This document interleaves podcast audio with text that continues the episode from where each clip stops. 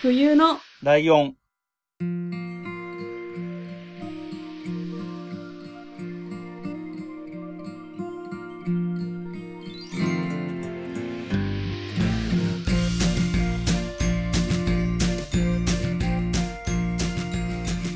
この番組は山梨県出身以外共通点のない二人がそれぞれ好きなことを話す番組です。冬のライオン第28回、椿ライドウです。真冬です。よろしくお願いします。えー、ということでですね。はいえーはいちょっと収録のタイミング的にはよくわかんないこともいろいろあるんですけど、はい。おそらくなんかのタイミングでゲストを呼ぶっていう話をしてると思うんですよ。そうですね。結構序盤からうん。話してましたよね。えー、多分、えー2002えー2020年に入って一発目とかでもゲストを呼びたいねってなんていう話をしたんじゃないかなと思うんですけど、はいはいはいうん。えー初のゲストが来ております。お誰だ、えー、じゃあまあ、いろいろ言ってないでさっさと呼んじゃいましょうか。はーい。えー、はやたこの海中生活を配信しているはやたこさんです。はやたこさん？はい、どうも。ー はい、どうも。ーはい。はやたこです。よろしくお願いいたします。はよろしくお願いします。よろしくお願いします。イェーイ。はいどうも。イェーイ。なんか、もう実は、ずいぶん前から、えっ、と、出たいとかは言ってくれてはいたんですけど、タイミングが遅くなってしまって、ようやく1月になって出てもらったってことなんですけど、年も明けちゃったんですけど、えー、なんだろうね、な、なんか、話したいことありますか？早田子の海中生活の話しますか？しましょうよ。いやいや、あのー、その話は、まあ、また次回に置いときましてですね。え、どういうこと？その前に、あの、うん最初の謎のテンションの高さ突っ込んで欲しかったんですけどもね。ああ、いやいや、いつもそんなかなと思って、そのままにしちゃいました。いやいや、いいつ、いつも全然違います。ちょっと爪痕を残そうかと思って頑張ってテンション上げたんですけどもね。ありがとうございます。いや、今日はですよ、あの、まあ、早田子のターンということでですよい。やそうね。えー、逆転裁判についてちょっとはい。語りたいな。と。いいですね。来ましたね。はい、これはもうぜひ、はい、真冬さんにはいもうプレゼンしたいなってずっと思ってたんイェで、ーイ楽しみです、ねすごい。もう、この収録が終わったら、はい。うんもうその足ですぐ逆転裁判買いに行きたくなるような、おー、ハードルがちょっとプレゼンを しようかなと。はい。はいはいはいはいお。願いします。まあだから、あれだよね。あの、早田子的には、その、まあ、真冬さんが前弾丸論破の話をしてたっていうようなこともあって、その辺好きなら絶対好きだろうっていうことで、はい、絶対ハマると思いこのます。推しなので、もう言ってみれば、すね。えっ、と、早田子は僕に対してプレゼンをする気はもともとないんですよ。真冬さんにいやいや響かせたいって思ってるから、まあまあそうですね。一番は、もうぜひう、ん真冬さんにっていうことなんですけど、まあもちろんライドウさんも、なぜ、何か刺さるものがあれば、そうね。あの、ぜひ、はいはいはいはい、そうですねプ。レイしていただきたいなと。はい。思いますわかりました。じゃあ早速参りましょうか。お願いします。はい、よろしくお願いいたします。はい。えー、ということで、えー逆転裁判の、まあ話なんですけれども、はい。えー、まあ、真冬さんは弾丸論破の大のファンだということなんですけれども、そうですね。はい。はい。まあ、いろんな方からお勧めはされたと思いますけれども、はい逆転裁判はご存知ではないということでえっと、すかね。存じ上げておりまして、存じ上げてはおりますか？名前だけ。いや、あのーそうですね。いろんな人からやっぱり弾丸論破ってどういうゲームっていう聞かれると、逆転裁判みたいなもんだよ、みたいな、こう Q&A が一般化してるんですよね、割と。で、まあ、みたいなもんではないんですけども こうなんね。か似てるよ、みたいなのこと聞いてて、まあまあ、近いっちゃ近い、まあ、ジャン一ルではあ回だけちょっとりますけどね。触れたことがありまして、おあ、そうなんですか？あのーあ、ちょっと名前が出てこないんですけど、な、なんじゃタウンでしたっけ、あああ。じゃあ、違う、ごめんなさい。ジョイポリスだ。ジョイポリスってありますよね。全然違ったわ。ジョジョイポリス。あの、お台場にある。えっと何？ゲゲームセンターのでかいやつみたいなあお台場イメージ。そうです。なんか屋内遊園地みたいな。うん。ジョイポリスに、なんか、デートに行ったことがあって、昔。あらまあ、その話も聞きたいですけど、ちょっと。そこで、なんか、その、なんて言うんですか、特設ブースみたいな。はいはいはい。感じでほなんか、その逆転裁判の世界をちょっと堪能しようみたいなう。へえ、謎すげこえ。あれですか、リアル脱出ゲームとかが近いと思うんですけど、はいはいはいはい。そういうのをやったことがあります。あ、ゲームじゃなくて、その体感型のそうですまあアトラクシそうですョンっていうか、あ、なるほど、それはレアな入り方ですね。それしかすいません、やったことがないです。でもそれを見かけて、まあそう、あ、みんながはいはい弾丸論破に似てるって言ってたやつだなと思ってちょっとやってみたって感じですかね。あ、しかもその弾丸論破の後ですか？あ、そうです、後です。あ、そうなんですね。はいああ、じゃあちょっとぜひ、じゃあゲームは未プレイということですね。そうです。はい、じゃあちょっとゲームをやっていただきたいなと。ライドさんもご存知ではない？僕は全然、えっ、と、テレビのコマーシャル見てる程度でしか知らないですね。あ、テレビのコマーシャル程度。なるほど。これはちょっとプレゼンのしがいがありまね、すねいいで。すね。はい、えー、じゃあもう全く、じゃあほぼ知らないというはい感じですね。お二人とも。うんえー、それではですね、じゃあそもそも、はいえー逆転裁判、えー一体どういうゲームかと言いますと、はい。まああの、いまいちピンときてないかもしれませんけども、えー裁判をするゲームなんですね。うん、そこはピンときてる。そこだけ分かってあ、る。わかりますか？予想はできてますあ本当ですか？はああ、なるほど。ああ、賢いですね、お二人とも。えーさ裁判をするゲームなんですけども、はい。えー公式のジャンルが、うん。えー法廷バトルゲームと、えー銘打ってまして、はいはい。まああの、オーソドックスなミステリーアドベンチャーゲームと違って、うんえーまあ、主人公弁護士なんですけども、はいえー弁護士の主人公を操作して、ライバルの検事と法廷で戦うというようなのが、えー主眼になっています。うん。で、えーまあもちろんですね、えーまあその法廷バトルってなんだっていうことなんですけども、はい。えーちょっと画像1個送るのでちょっと見ていただきたいんですけども、はいはい。えーこんな感じでですね、画面にデカデカと、意義ありと、はいはいははいい。はいはいドカーンとはいはい。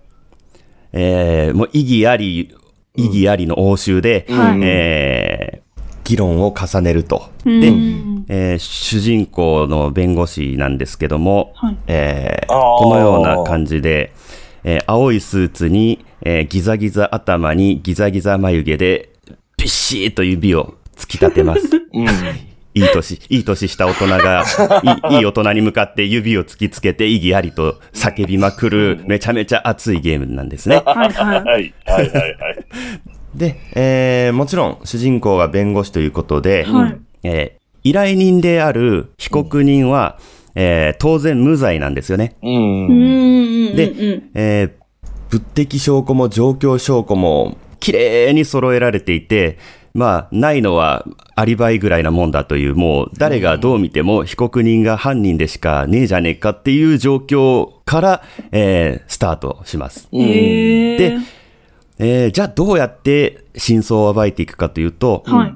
まあ、えーどの事件も必ず、まあ、目撃者とかだったり、まあ、なんだりが、えーうん証言台に立って、まあ、証言をするんですね。うん。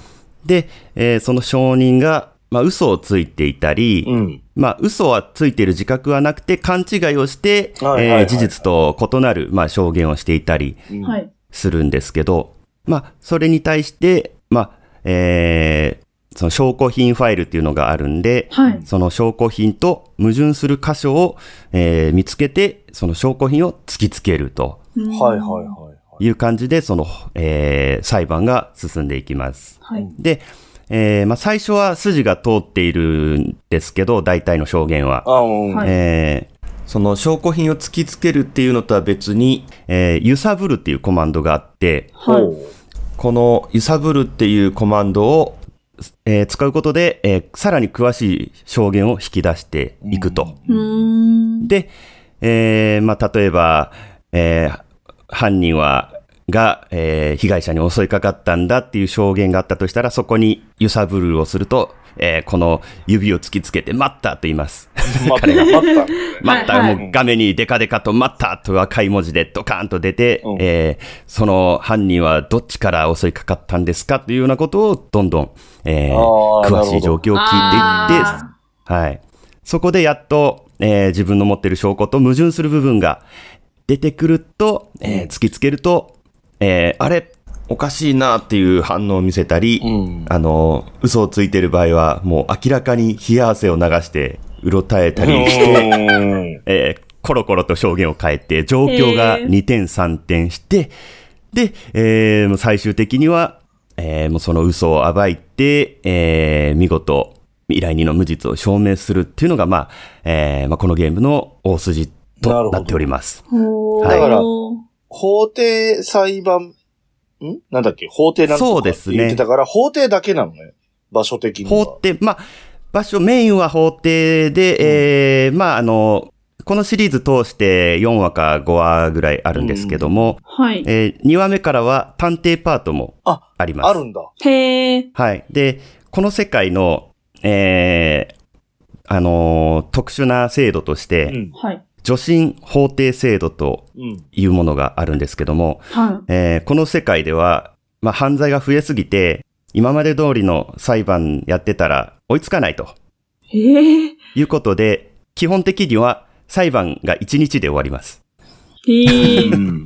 もう1回の1日の裁判でもう判決が出てしまういはい。はいはい。ですけど、まあ最大、最大3日まで OK なんですね。うんはなので、まあ、後の方になっていくと、まあ、ストーリーが、まあ、事件が複雑になっていくんで。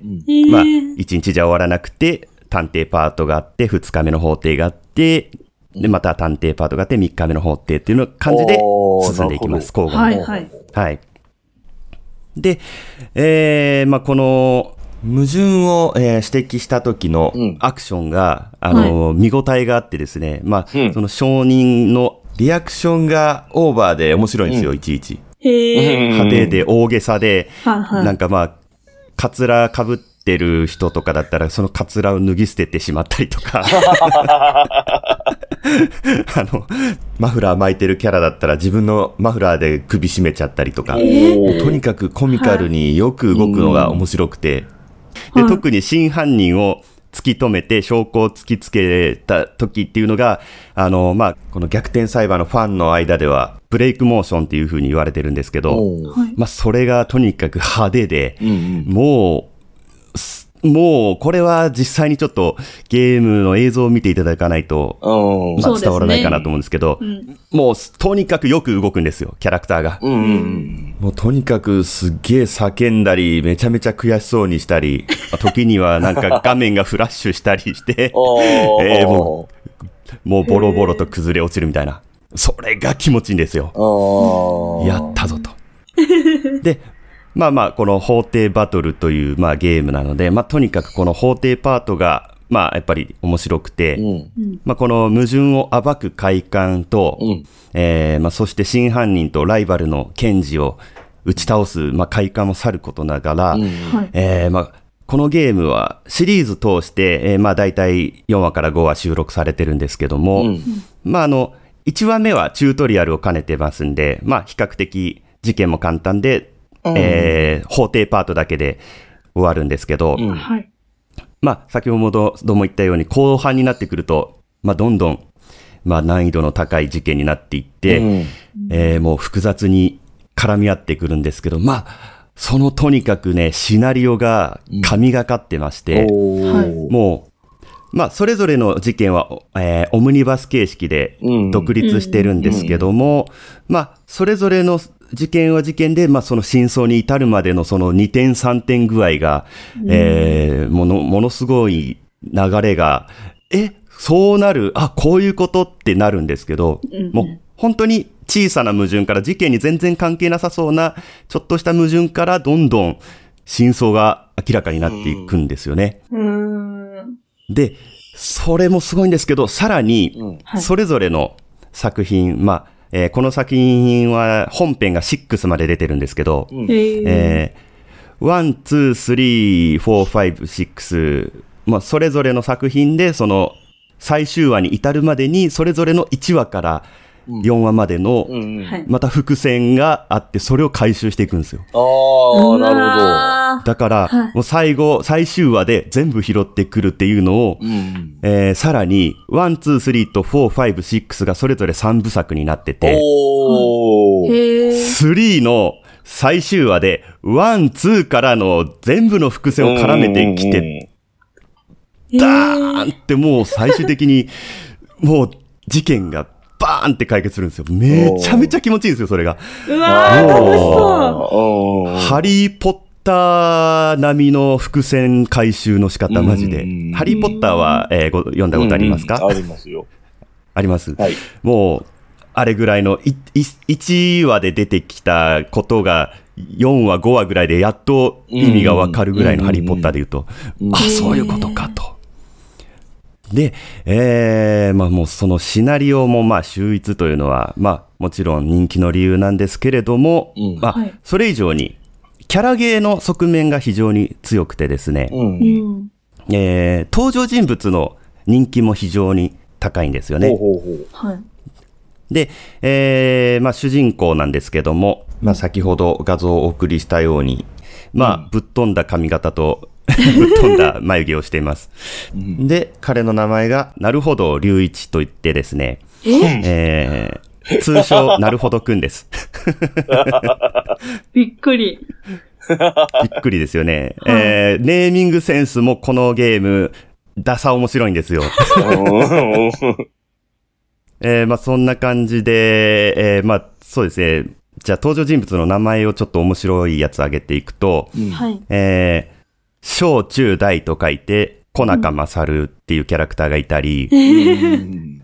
えー。主人公の同級生で、やはり正志っていうキャラクターがいて、うん。えーはい。彼が非常にトラブルメーカーで、もう事件をちょっとした彼の軽率な行動で、なんかいたずらにかき回すっていうような、えー立ち位置のキャラクターなんですけども、事件の陰にやっぱりやはりというのが、えーうんお決まりのフレーズであったり、へえ。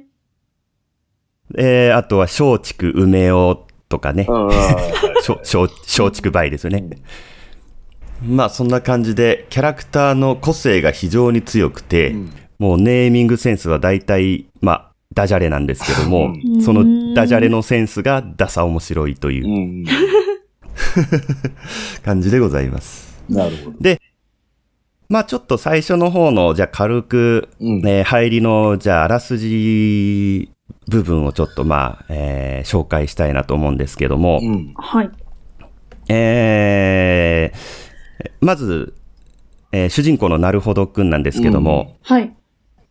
えー新米弁護士で、うん。えー法廷に立つのが初めてです。1話目の、うんうんうん。えー第1作目の1話目が。で、えーその事件の被告人が同級生の先ほどのやはり正志。で、被告人なんだ。そうなんですよ。同級生がいきなり殺人犯として、えー捕まるという。で、えっと、このゲームですね、結構登場ミステリーの回があって、登場ミステリーっていうのはわかりまいや、わすかねかんない。どういう？わかんないです。と、真冬さんわかるかな？あの、古畑任三郎とか、はいはいはい。ご存知ですか？なんとなく。真冬さんわかんないかな？なんとなくです。えー、まあ、あと、刑事コロンボとか、まあ、まず犯人がもういきなり分かってるパターンから入るんですよね。ああ、なるほど。えー犯人がもう犯行する現場からストーリーが始まって、いかに主人公がその犯人を追い詰めるかっていうところに主眼を置いたミステリーの形が登場ミステリーって言うんですけど、はい。まあ、逆転裁判も結構その回が何話かあって、で、1話目も当然まあ、やはりまさし同級生犯人なわけないんで、まあ、真犯人は別にいるんですけども、えーその、真犯人の名前が、えー山野星夫と言いまして、はい。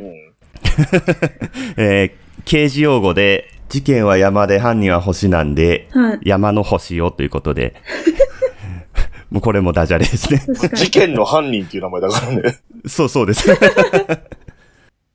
で、まあそんな感じで、まあ始まって、えーこのチュートリアルを兼ねた1話目っていうのは、うんえーライバルの、まあライバルじゃなないんですけど、まあ相手をする検事が、青内武文といって、うん青内は、えー英語の痛いっていうアウチですよね。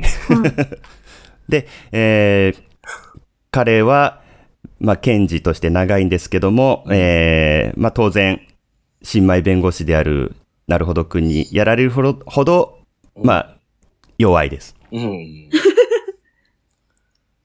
で、えーまあ、まあ、当然まあ、新米なんで、うん全然わかんないんですよ、裁判のこと。うん。だから、あの、彼の上司がいるんですけども、うんえー、綾里千尋さんという、まあ、えー、綾里法律事務所の所長さんなんですけども、うんちょっとこちらも画像をお送りしますね。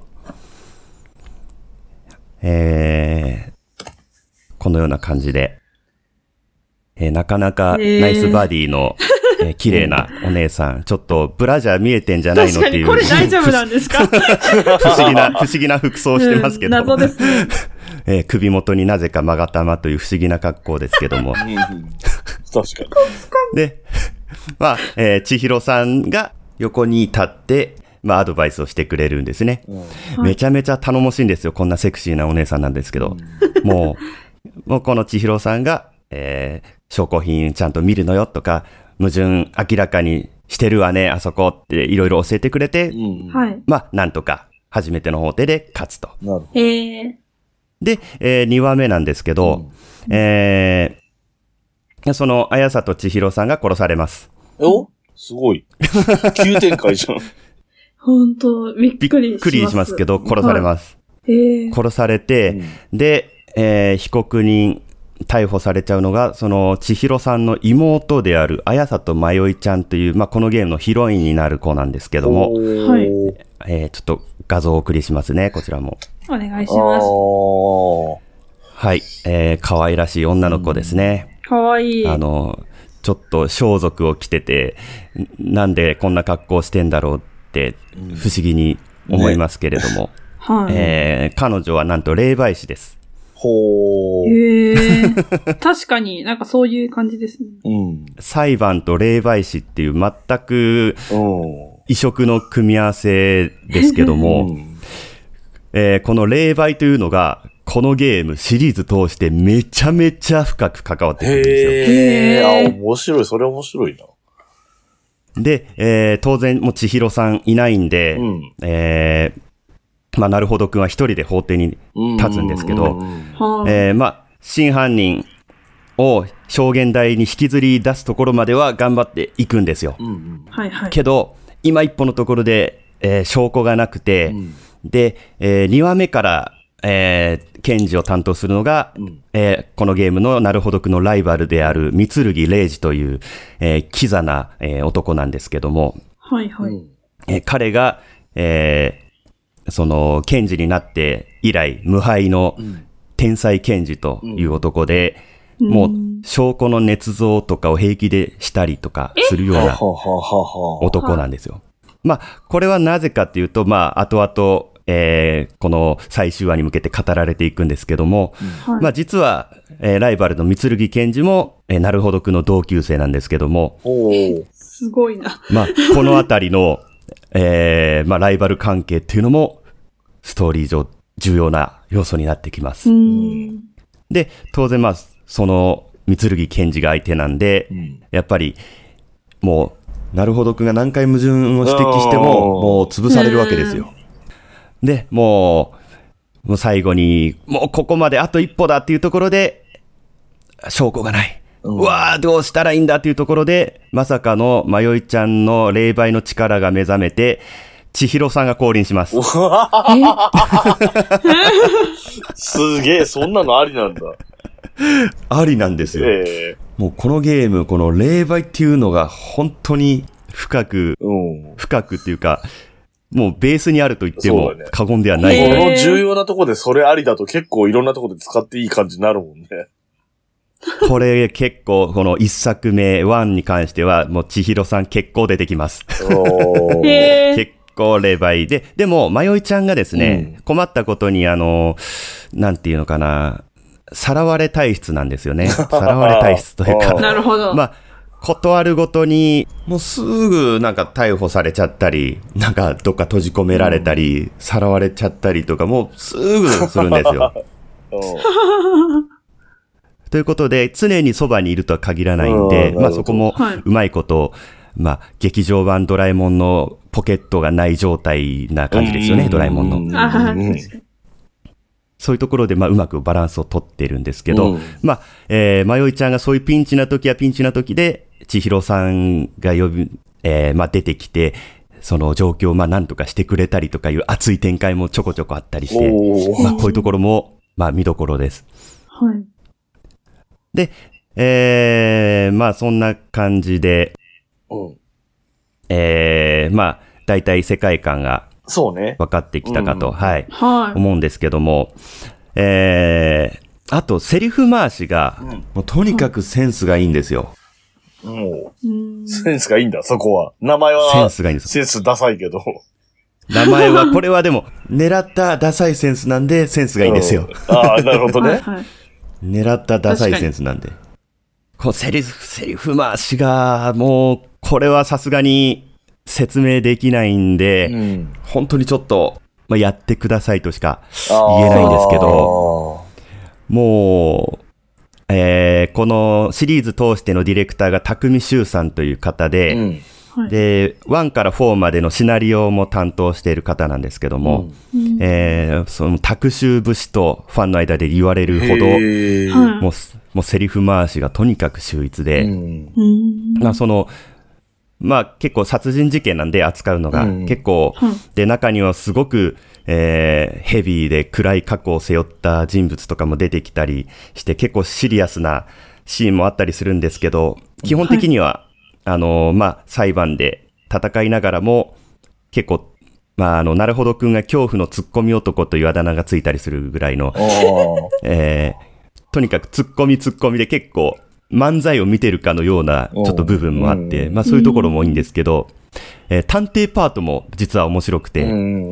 えーその直接ストーリーの進行とは関係ない部分、例えば、えー全く証拠とかじゃない、なんか背景の脚立を調べると、えーあ、あんなところにはしごがあるって言ったら、えーあ、えー探偵パートはなるほどくんとまよちゃんがセットで行動するんですけど脚立のことをはしごっていうまよいちゃんになるほどくんがツッコミを入れると、えー同じようなものでしょう、もっと本質を見ようよって返されるとか、なんかそういう細かい、もう全部調べたくなっちゃうような、ああ、なるほどね。はいはい全部、全部、ど、ここ調べたらどんな、どんな会話するんだろうっていうようなところも楽しみの一つです。そうだねうんはい。なんか、いっぱいだから調べていかなきゃいけないの退屈になっちゃう、いがちだからこそ、あそういうところが面白い返しがあるから、見てみたい面白いんです。よ。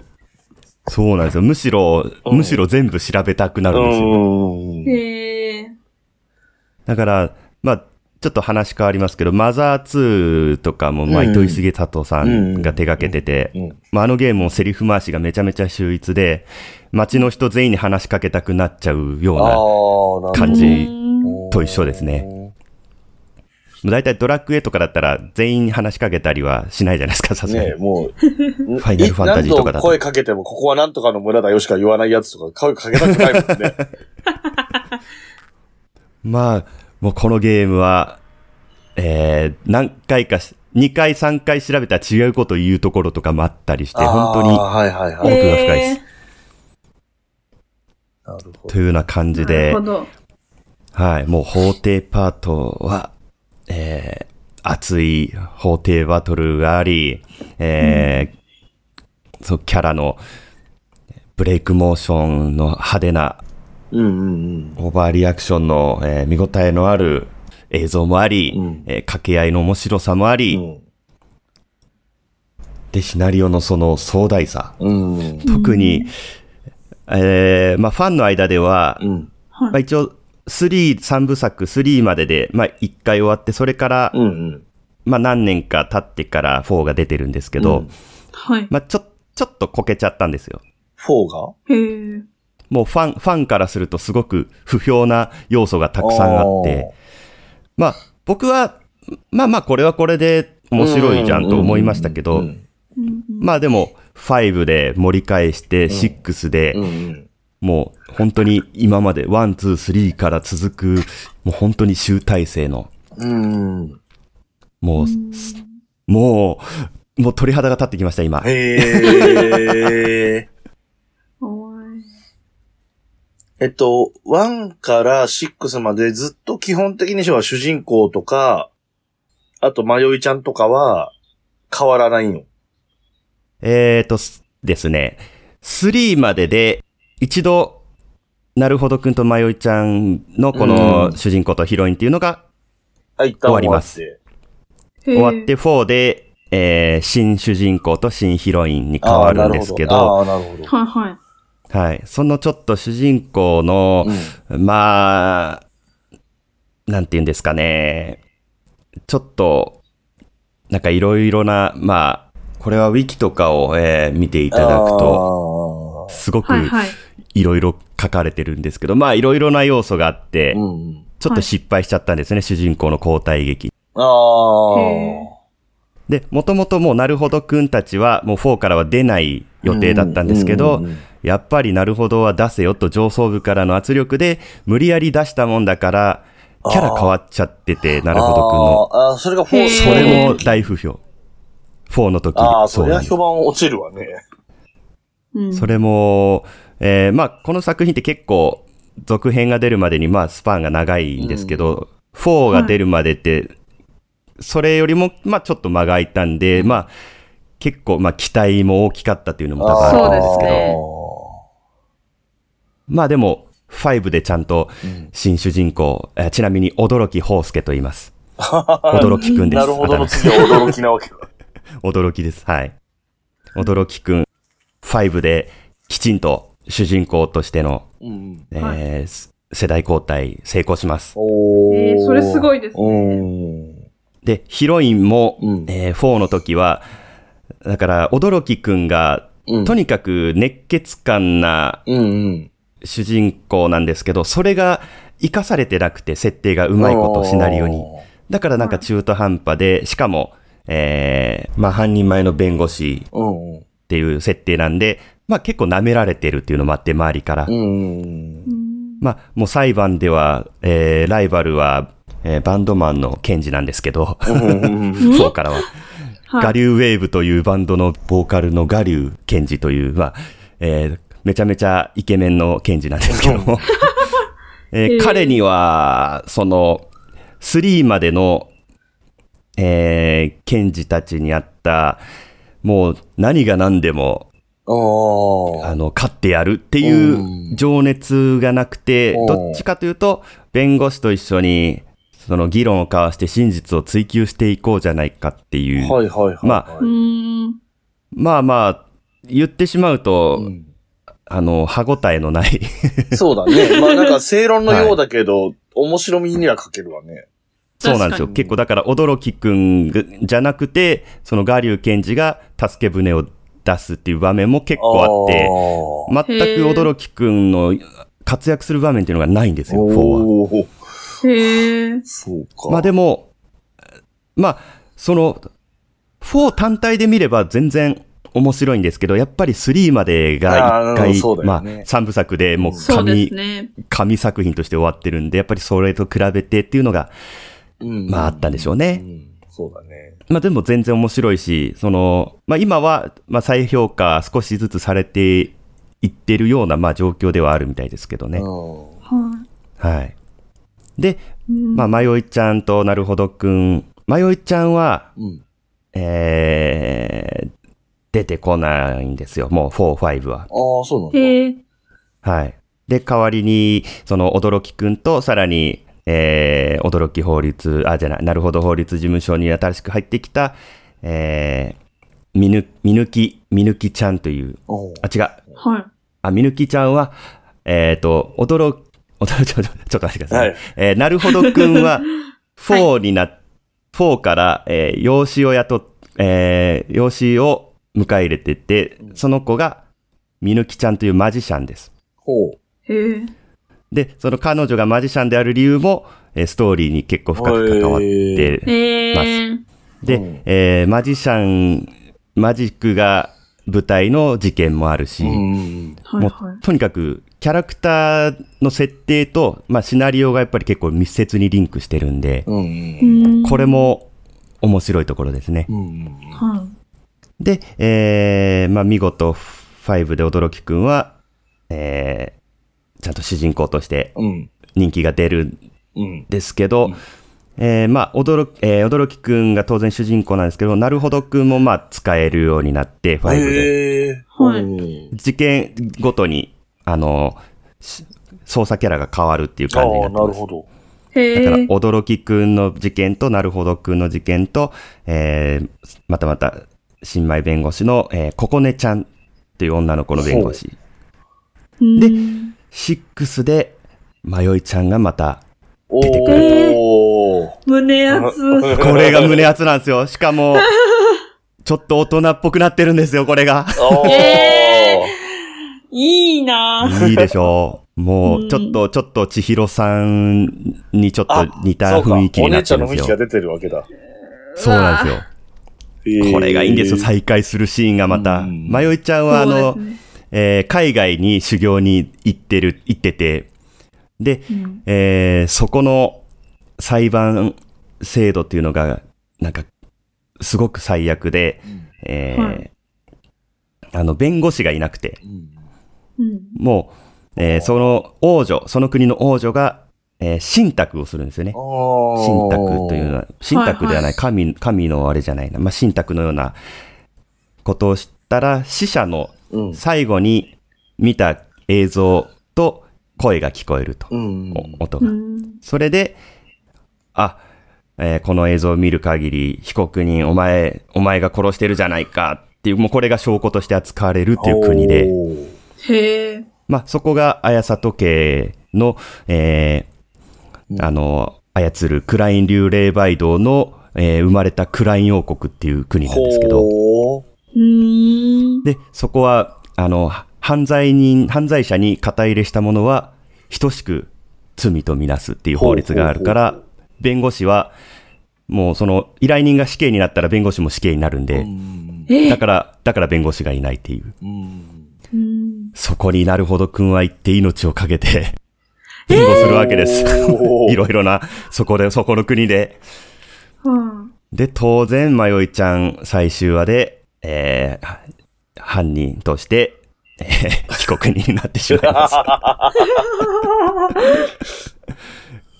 もう激アツです、その展開も。そうですね。はい。えーというような感じで、面白かった。面白かったけど、こんだけストーリー話しちゃって、我々はプレイしても楽しめるのかい？楽しめます。これは本当に全く、触りぐらい触、触ってもないですね。えー触ってもないです。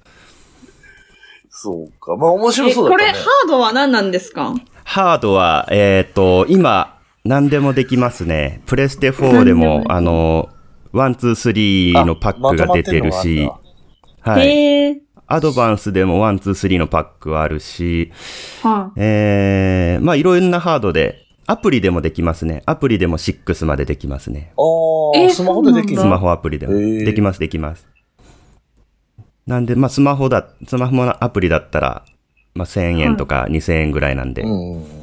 そうですね。え、はい安いんでやりたいな。うん。もうね、寝不足になること間違いないですよ。でも確かにあれですね。なんか、ちょっと視点が違うけど、なんか、ストーリーの進み方としては弾丸論破似てますね。そうなんですよ。もう本当に最初は全く、えー真相が見えない状態から、はい本当にちょっとずつ、もう論理的に考えたら、こうなるしかないよね。なんでこうなるかわかんないけどっていうので、とにかく、えーもうその場のハったりで進めていくんですよ。なるほどくんが。もうとにかくももう、もう絶対絶命だから、もう何か、もうイチャモンつけないと、もう有罪判決になるから、うん。もうとにかくもう小さいほころびを見つけて見つけて、もうちっちゃいところをつついてつついて、うんするとなぜか、そっから意外な真相につながっていくという、あ、こういうことだったのかっていうん。なるほど。めっちゃ面白そう。めちゃめちゃ面白いです、本当に。弾丸論破とはまた違う面白さがあります。うん。そうですようね。ん。いや、本当に私、絶対ハマると思ったから、今まで避けて、避けてきた人生なんですけど、絶こん対ハなに正。面からこう、おすすめされちゃうと、やっぱ揺らぎますね、決意が。なるほど。ちなみにですね、うん。えー、そのライバルの三剣賢治、うんうん。非常に人気があるんで、うんえー彼が主人公おのう。逆転賢治というスピンオフ作品もう。わ2まで。好き。実はでも僕まだ逆転賢治はまだやってなくて、うんやりたいんですけど。えー、そうなんですか、はなその。逆転賢治もめちゃめちゃ評判いいんでう、んむしろ逆転賢治の方が面白いっていうファンもいるぐらい。ええなるほど。で、さらに、うんえー時代が大正時代の大逆転裁判っていうのも2作出てます。へえ。へーこれもめちゃめちゃ面白いらしいんですけど、うんここも僕もまだ未プレイなんで、うんやりたいな、来年やりたいなと思ってますけどね。なるほど、龍之介という、えーあ青年が主人公のようです。ちょっとおそらく先祖ですねはい。確かに。絶対面白いなと思って、その設定だけで。うんうんうん。そうですね。絶対そそっか。時代が違うから多分法律の感じとか、裁判の感じとかも多分違うだろうからね。違うかもしれないですね。まあ、軽く、今日はちょっと、まあ、このプレゼンのために登場人物一覧をちょっと眺めてたら、うんえー夏目漱石とか出るみたいですよ。へえ、面白そう、確かに。う。あと。シャーロック・ホームズも出るみたいです。へえ、自由だな。絶対面白いですよね。本当 で、まあ、小説も出てるっていう、まあ、本当にそのままの世界観で、うん私は、あのシャーロック・ホームズだぞって言ったら、うんみんな知らないから、あのシャーロック・ホームズっていう名前だと思うっていうくだりが お決まりみたいです。なるほどね。へえ。面白い。うーん。というような感じで、いかがでしたでしょうか？いや、もう面白かったよね。はい、もう今、 App Store 開いてるんじゃないですか？えー、本当に今これもう切った瞬間開こうと思ってます。えっと、アップ、アプリでも1、2、3のパックがうん。確かあったんで、うんうん。もう本当にまあそれ、もう3まで絶対にやるんだったら、そのパックを絶対買った方がいいですね。そうですね。はい。真冬さんね、一人暮らしになって時間が、家事とか慣れてくれば、ね、家事とかに時間取られなければ、時間は結構あるから、はい。うん。ありますね。一人でね、暇とか寂しいとか言ってたから、ちょうどいいっちゃちょうどいい。いや、本当ですよ。いやー、羨ましいなー一から何も知らない状態で逆転裁判ができるなんて、ね、それね。羨ましいなーもう記憶消して何回もやりたいですうね。いやー、わかる。わかりますよね。弾丸論破もですけど、はいまあでもまあ、こういうゲームって、うん。その、何回もやって、あ、こここういうことだったのかって新たな気づきがあるのがまたいいですよね。そうですね、うん何回もやりたいです何回もやって。なるほどね。うんだなんか、もう、より、よりその細部に目が行くというか、細かい、はいはいはいはあ、このセリフってこういうことだったのかっていう、初回では気づかなかったようなうん、ちょっとしたところい。とか。あうんあ、そうだよね。はいなんか、一回目で、その衝撃的な結末みたいなのが分かっちゃったら、二回目やれないって思いがちだけど、犯人が誰とか真相がどうって分かってるから、そのセリフの意味がね、そうなんですよ分かったりとかすることもあるよね。そうなんですよ。わあ、うんこれ、真冬さんやりそうだな。やりましょう。どうやら。やりましょう。いやー、お願いします。そして、うんえー、6まで、まあやったらネタバレ会をしましょう。ああ、そうだね。6までやったら、シック結構スまで道のりはまあまあ、でもですけど3、3、3まではやってほしいですね。そうね。最低でもシリーズまでで、一回ネタバレとりあえず会をやっても一区切り面白いかもしれないね。そうですね。そうですね。語りたいんですよ。周りにいなくて語れる人が。ああ、それは真冬さんもね、同じ思いがあそうです、ったから同じね。。そうですか。そうですね。じゃあやります。やりましょう。ああ、嬉しい。はい。やったイェーイ。はい、ということですけれども、大体、いや、まあ、真冬さんがやるって言ってくれたっていうのもあるので、大体思いを遂げられたのかな、早田子的には。ー。そうですね。もう思い残すことはないです。いやいや、あるある、ネタバレ会をしたい。あネタバレ会やらないとね。やりましょう、はいやりましょう。あとは、えっと、番組告知とか、なんか他のも含めて宣伝とか。そうですね。えー、僕は、あの、早田子の海中生活、えー、通称タコラジという番組をやっておりまして、えー、まあ、うん海に流れてきたお怒りやお悩みのお便りを読み上げるという、えー、まあ、何ですかあれでやってるんですけども、あんまりそういった手紙より、クソメールの方が多い番組です。よろしくお願いいたします。はい。こんな感じで。あ、そんなぐらいではい。大丈夫ですか、あ、えーと、あと、お仕事で、ちょっと、ウェブデザインとかをしてるんで、えー、ロゴとか作ったりしてるんで、うん。なんかそういう、デザインしてほしいなっていうのがあったら、ぜひ、お声掛けを。そうですね。お願いします。えっと、はい。例えばホームページを今度新しく、あ例えばお店を始める人とかが、ホームページを作りたいって言ったら丸ごとお願いできるか丸ごとできます。そうですね。普通へは、ロゴ、ロゴと、えー、まあ、チラシとか作れたチラシのデザインと、ホームページも、ホームページのデザインと、それをまたコードを書くコーダーって別々に依頼しないといけないんですけど、うん僕は全部できます。ああ、まるっとお願いできちゃう。すごい。まるっと全部できます。うーん。それで何？っていう感じで。冬のライオンを聞いてきましたって言ったら何割引きとかなるんですか？じゃあ、2割引きで。おお大きく出たな。こう弾いてくれる。まあ元の値段知らないけどね。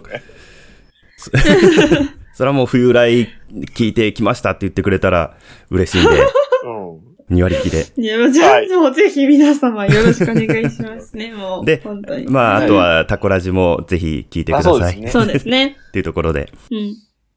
あとは、そんなもん、まあ YouTube とかやってないんだっけ？ゆあ YouTube も、まあ、まあちょっと今忙しくて全然更新してないんですけども、うん。まあ一応レトロゲーム実況もやってます。まあまだ4個ぐらいしか動画上げてないんですけど、まあ一応、まあまあでも来年はバンバン上げる予定なんで、まあそっちもチェックしてもらいたいなと思います。まあ、えー、はやたこの海中生活で検索してもらったら、まあホームページが出てくるんで、うんえー、そしたらツイッターのアカウントが出てきて、そのツイッターのアカウントから僕のデザイナーとしての本赤の方にも行けますんで、うんうんうん。うん。そんな感じで、えーはいぜひ、はい、よろしくお願いします。はい。ということなので、はやたこ当てることははやたこの方にお願いしますけれども、えー冬のライオン当てのことは、冬のライオン当てにお願いしたいということで、そのメールアドレスを真冬さんからお願いします。はい。はいえっ、と、メールアドレスが、えー huyunolion.gmail.com です。ツイッターのアカウントは、fuyunolion アンダーバーです。